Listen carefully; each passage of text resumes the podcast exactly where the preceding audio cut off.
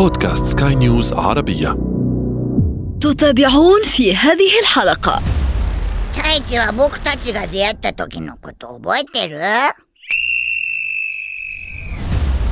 المجتمع الشبابي الصغار كنا نحب مسلسلات مثل جراندايزر وغيرها، يعني كلها أتت من هذا الشرق الأقصى. Elsa, the past is not what it seems. شريط سينما. شريط سينما.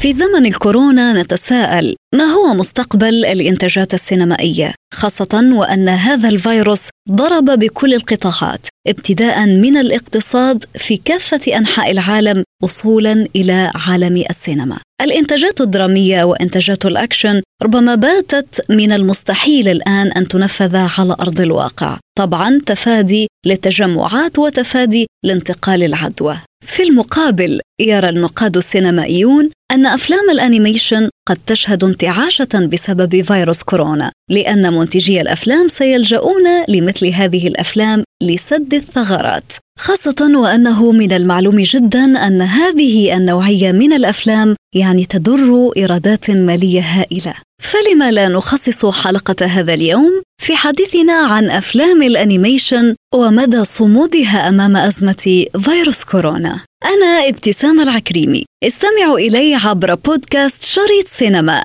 عبر منصات البودكاست الخاصة بسكاي نيوز عربية، طبعاً للحديث عن مدى استيعاب أفلام الأنيميشن لأزمة كورونا.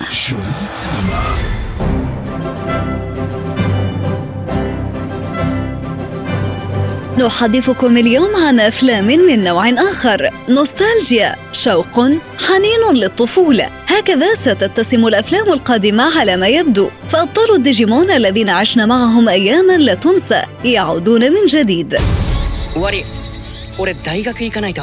هذه المرة تأخذ أحداث الفيلم ديجيمون أدفنتشر لاست إيفولوشن كيزونا في التعاقد مع وصول أبطال العمل إلى مرحلة لا تسمح لهم بوجود الديجيمون بجانبهم. وصلوا إلى مرحلة الشباب والديجيمون لا يرافقون إلا الأطفال، لكن بينما مشاعر الفراق تلوح بالأفق يظهر ديجيمون شرير على الساحة وتتتالى الأحداث.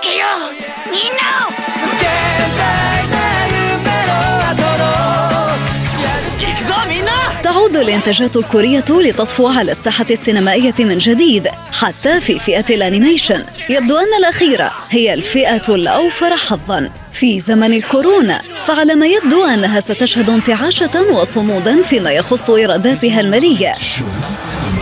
وللمزيد من التفاصيل حول هذا الموضوع ينضم إلي ضيفي من لبنان الناقد السينمائي الأستاذ إلياس دمر. أهلا بك أستاذ إلياس. أهلا فيك عزيزتي ابتسام. إذن أستاذ إلياس، نتحدث الآن عن أفلام الأنيميشن. هذه النوعية من الأفلام ربما ستشهد انتعاشا مقارنة بأفلام الدراما أو غيرها، أفلام الأكشن أو أي نوع آخر. يعني هنالك العديد من النقاد يقولون بأن أفلام الأنيميشن ستنتعش بوجود أزمة فيروس كورونا، كيف ذلك؟ بشكرك لأنك ضويت على هذه النقطة، لأنه صحيح أفلام الأنيميشن واللي هي عم يرتبط فيها أكثر فأكثر يعني عدد كبير من نجوم هوليوود ونجوم العالم، ممكن أن تكون هي نوع من مخرج لهذه الأزمة التي أدت فعلا إلى انقلاب حسب ما اسميته يعني رأسا على عقب لعالم الترفيه وعالم صناعة السينما، بحيث أنه الممثلين الذين يضعون أصواتهم ويسجلون أدوارهم في هذه الأفلام ممكن أن يعملون من خلال منظومة التباعد الاجتماعي وباحترام هذه القوانين بالتباعد، خاصة أن الممثلين ليس عليهم التواجد في آن واحد مع بعضهم من أجل تسجيل أصواتهم أو وضع أصواتهم على الشخصيات الأساسية لأفلام الأنيميشن. لذلك ممكن أن تكون آه هذه الأفلام وبالطبيعي يعني بطريقة تسجيل خاصة، ممكن أن يكون كل ممثل أو ممثلة من داخل منزله آه أو يمكن داخل استوديو ولكن متواجد آه لوحده لكي يضع صوته على هذه الشخصيات. ممكن أن يكون لهذا النوع من الأفلام انتعاش ونوع من مخرج لهذه الأزمة التي طالت العديد من الأفلام السينمائية وقامت بتوقيف يعني أحد أهم الإنتاجات الهوليوودية والعالمية. خاصة وأنه الآن أستاذ إلياس يعني مثلا شهر مارس يعني كله أفلام أنيميشن وأفلام رعب وكل الأفلام التي تتحدث عن الخيال العلمي.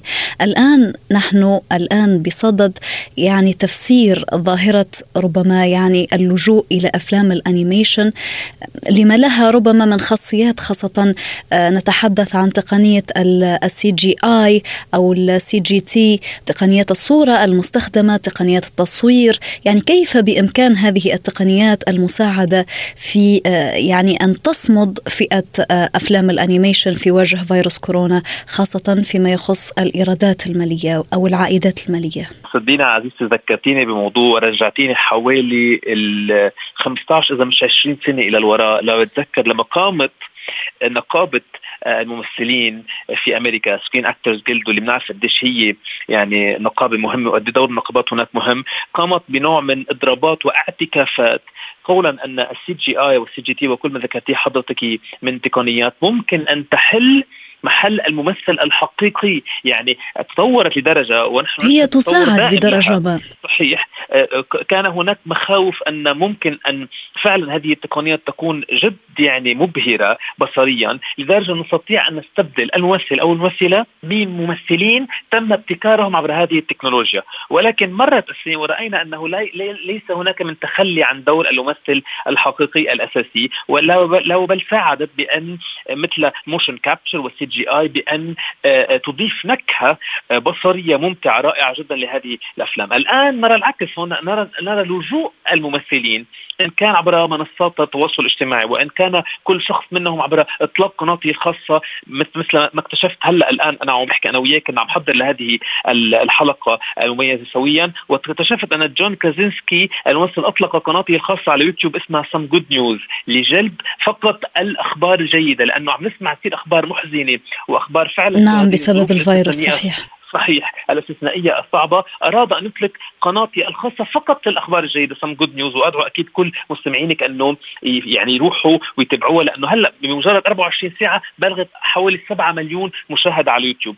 لذلك يعني أعتقد أن التكنولوجيا بشكل عام عزيزتي إن كان من أفلام أنيميشن ولا سي جي آي ولا حتى مواقع التواصل الاجتماعي وكلها، من شأنها الآن أن تقرب أكثر بين الممثلين وبين الميديوم الآخر أو يعني المشاهدين من الناحية الأخرى، إن كان حتى من حتى التواصل معهم، وإن كان من ناحية يعني إنتاج المحتوى الرقمي، يعني من خلال المنصات البث التدفقية الترفيهية التي نراها والمعروفة عالميا دون أن نسميها بالأسماء، وصولا إلى يمكن حتى أفلام الأنيميشن وغيرها، بحيث يكون الممثل يحترم أصول التباعد الاجتماعي من أجل حماية نفسه وحماية الآخرين. وبنفس الوقت هناك مقولة جدا مهمة لأحد أهم رجال الاستعراض في العالم واللي خلق ال- ال- الاستعراض بشكل رائع اللي هو بي تي بارنوم الذي لعب دوره هيو جاكمان في The Greatest Showman. هناك المقولة الشهيرة التي تقول The show must go on، يجب أن يستمر العرض بشتى أشكاله. طيب يعني أستاذ إلياس أفهم منك أن ربما كيفية التصوير الخاص بأفلام الخيال العلمي هو ربما الحل في يعني صمود السينما أمام أزمة كورونا، صحيح؟ ممكن هذا ممكن أن يكون أحد الحلول، ولكن تبقى لدينا بعض المشكلات عزيزتي، هو تواجد أكثر من يعني شخص من طاقم العمل أو فريق عمل في في آن واحد مع بعضهم، لأنه يمكن بعض التجمعات يعني صحيح مع بعض الأمور ممكن أن تكون أن, أن تقام بشكل فردي من على بعد، ولكن الأفراد مجتمعة تقوم طبيعي أن تقوم بعمل أفضل. يعني بعض الأفلام إن كانت الأفلام الخيال العلمية أو حتى أنيميشن يعني ترتبط بعض الأحيان بأن تكون الأفراد مجتمعة القائمة على هذا العمل، وفي البعض وفي في البعد الآخر ممكن أن يكون كل شخص يقوم بعمله من على بعد. يعني حتى رأينا عدد من النقابات مثل يعني نقابة الأديتورز أو غيرها تطالب يعني شركاتها بالعمل من المنزل، وأن تؤمن لها كل المعدات التقنية لكي تستطيع من خلال منزلها أن تقوم بعمل المونتاج وغيره. لذلك أعتقد أن نحن هنا, هنا يعني طرحت الموضوع كثير من حضرتك أنه في تغيير جذري بموضوع العمل عن بعد، وخاصة في عالم صناعة الترفيه. طيب أستاذ إلياس، يعني نحن نعلم أن شهر مارس وشهر يعني فبراير هما شهران يعني مخصصان لأفلام الأنيميشن. لماذا يعني لماذا يظل الطلب على أفلام الأنيميشن بهذه الفترة بالذات؟ لماذا يرتبط وجودها يعني مع فصل الربيع؟ صدقيني عزيزتي لأنه هيدي الفترة كتير مهمة، خاصة أنه لا تخلو من الفاكيشنز أو الفرص وفي من الأعياد الكبيرة، فتكون فترة جدا مناسبة وملائمة للعائلات للتوجه إلى صالات السينما، وهي المتنفس الأروع يعني من ناحية يعني الترفيه، لكي تجمع العائلة وتشاهد أفلام الأنيميشن أو الإنتاجات الكبيرة. قد يكون ذلك صحيح، لكن الآن كما تعلم يعني لا وجود لدور سينما أو صالات سينما، الآن فقط سنشاهد الأفلام من بيوتنا، يعني أنت سنى لنا ذلك ربما عبر نتفليكس أو إلى غير ذلك. طيب أستاذ يعني أستاذ إلياس، نواصل حديثنا عن أفلام الأنيميشن. لماذا لماذا لدى هذه الفئة جمهور عريض؟ هذا الجمهور يعني يتسم بأن أغلبيته أو لنقل حوالي تسعين بالمئة منهم من الشباب والمراهقين. صحيح، لأن أفلام الأنيميشن روعتها أنه أصبحت ذكية جدا، لم تعد فقط تتوجه إلى شريحة واحدة من المشاهدين والتي هي شريحة الأطفال أو الأولاد. يعني نرى الآن إذا أخذنا أي من أفلام أنيميشن، لأقول مثلا فيلم The Boss Baby اللي هو أحد كان أروع أفلام أنيميشن لدريم ووركس، أنا أحب كثيرا هذا الفيلم. صحيح، وحتى يعني يعني زاد نجاحه بتحويله إلى مجموعة سلسلة، يعني سلسلة بيقولوا سلسلة للأطفال على نتفليكس. وهذا الفيلم بالتحديد مثلا واللي هو شخصيته الأساسية هو بيبي، The Boss Baby، ولكن يعني يتسم بكل الصفات لكي ليكون فيلم مثال يقتدى به كذلك للأطفال، كي يعني يتبعوه عبر المبادئ التي يدعو إليها، مبدأ القيادية، مبدأ يعني تحمل ربما المسؤولية والثقة في النفس وما إلى غير ذلك. ولذلك أيضا هو يعني مشغول بطريقة ذكية جدا، بحيث يعني ليس فقط يشد أو يجذب يعني الفئة فئة فئة عمرية معينة، ولكن حتى الكبار والراشدين إن كانوا توجهوا من أجل مشاهدة الفيلم مع أولادهم أو مع الصغار، أو توجهوا بمفردهم كما أنا أذهب أو عدد كبير من الراشدين يذهبون أكثر وأكثر إلى هذه الأفلام، لأن حتى يعني هناك في نوع من من مسحات في الفيلم يعني وكوميديا معينة مستطيع أن يفهمها الكبار دون حتى أن تخدش يعني سمع الصغار أو نظرهم، وتمر النكتة بطريقة ذكية جدا، تمر يعني مثل ما بيقولوا فوق أذهان الصغار لكي يستمتع بها الكبار. وهناك أيضا النكات المهضومة التي تمر فقط للأطفال. يعني الفيلم يجمع بذكائه بين مختلف الفئات العمرية لكي فعلا يستطيع، يعني أكيد المنتجين هدفهم الأساسي هو الربح الأكبر، وبنفس الوقت لكي يكون متعة أكبر لكل أفراد العائلة. لذلك نرى أفلام الأنيميشن وخاصة التي تتنفذ ببراعة بصرية رائعة تشد أكثر فأكثر يعني مشاهدي السينما، وهي الأفلام التي نراها فعلا يعني ليس لها لون واحد، هي متعددة الألوان، وتستطيع كما ذكرت حضرتك أن يعني تطلق الضوء على مواضيع جدا مهمة مثل القيادية، مثل التوعية، مثل حتى يعني أحد أهم المواضيع في يومنا هذا هو التنمر. نرى فعلا كيف أيضا قضية البولينج يتم طرحها بطريقة ذكية جدا. طيب أستاذ إلياس، لو نتحدث قليلا عن يعني الإنتاجات الصينية أو الإنتاجات الكورية في عالم الأنيميشن، هنالك البعض يقولون بأنها ستشهد انتعاشا لأن الإنتاجات الكورية والإنتاجات الصينية من أكثر تقريبا الدول المصنعة لسينما الأنيميشن، هل ذلك يعني صحيح إلى درجة ما؟ بشكل كثير هذا السؤال، لأنه يعني أحد أهم يعني استوديوهات المنتجة استوديو غيبلي فعلا يعني أبطال الديجيتال أبطال الديجيتال سيعود، ويعني هنالك جزء جديد من هذه السلسلة التي شدت يعني الأطفال في في صغارهم، وأنا كنت واحدة منهم. صحيح، يعني حتى يعني احنا كمان يعني المجتمع الشبابي الصغار كنا نحب مسلسلات مثل جراندايزر وغيرها، يعني كلها أتت من هذا الشرق الأقصى، ورأينا يعني أروع الأفلام حتى يعني, يعني لو بدي أقول هيك بين بين بين بنافذة صغيرة، حتى الفيلم الذي حاز السنة على جائزة الأوسكار هو الفيلم الجنوبي الكوري باراسايت.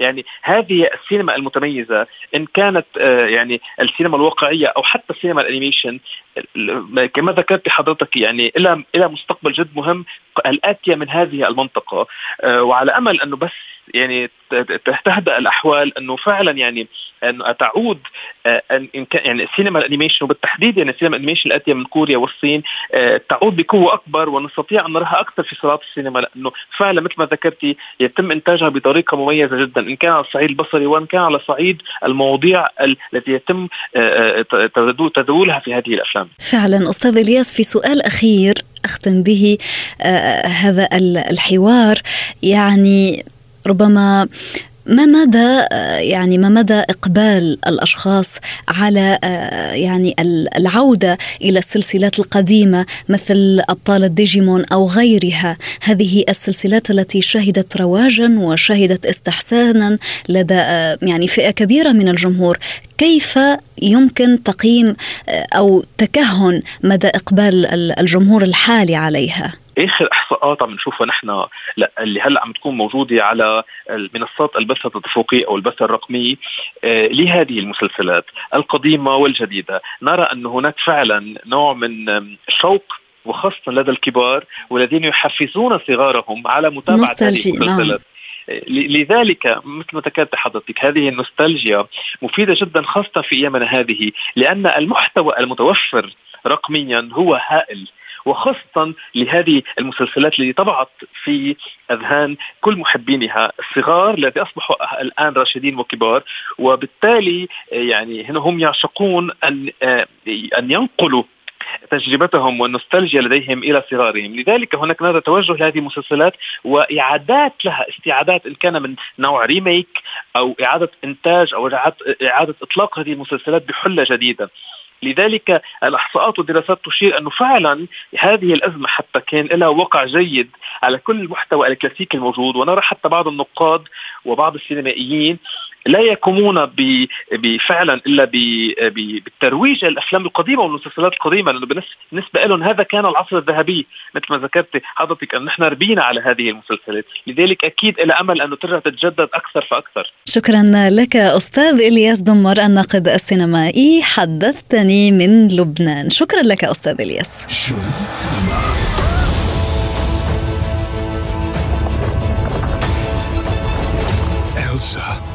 The past is not what it seems.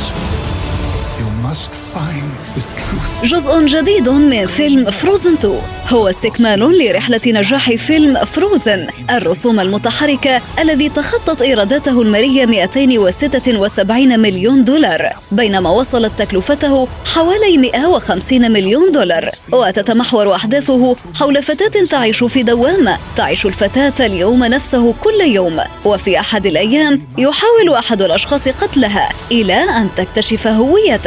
غير أن إحدى بطلات الفيلم راكل ماثيوس والتي جسدت صوت شخصية هاني مارين أعلنت عن إصابتها بفيروس كورونا المستجد. راكل ماثيوس سبق وأن قدمت فيلم الرعب Happy Death Day to You، والذي يأتي الجزء الثاني استكمالاً لأحداث الأول الذي صدر عام ألفين وسبعة عشر. Now the killer is coming after all of us. That means I'm gonna have to die over. Bye. انتظرونا أحداث جديدة في شريط سينما. شريط سينما. شريط سينما.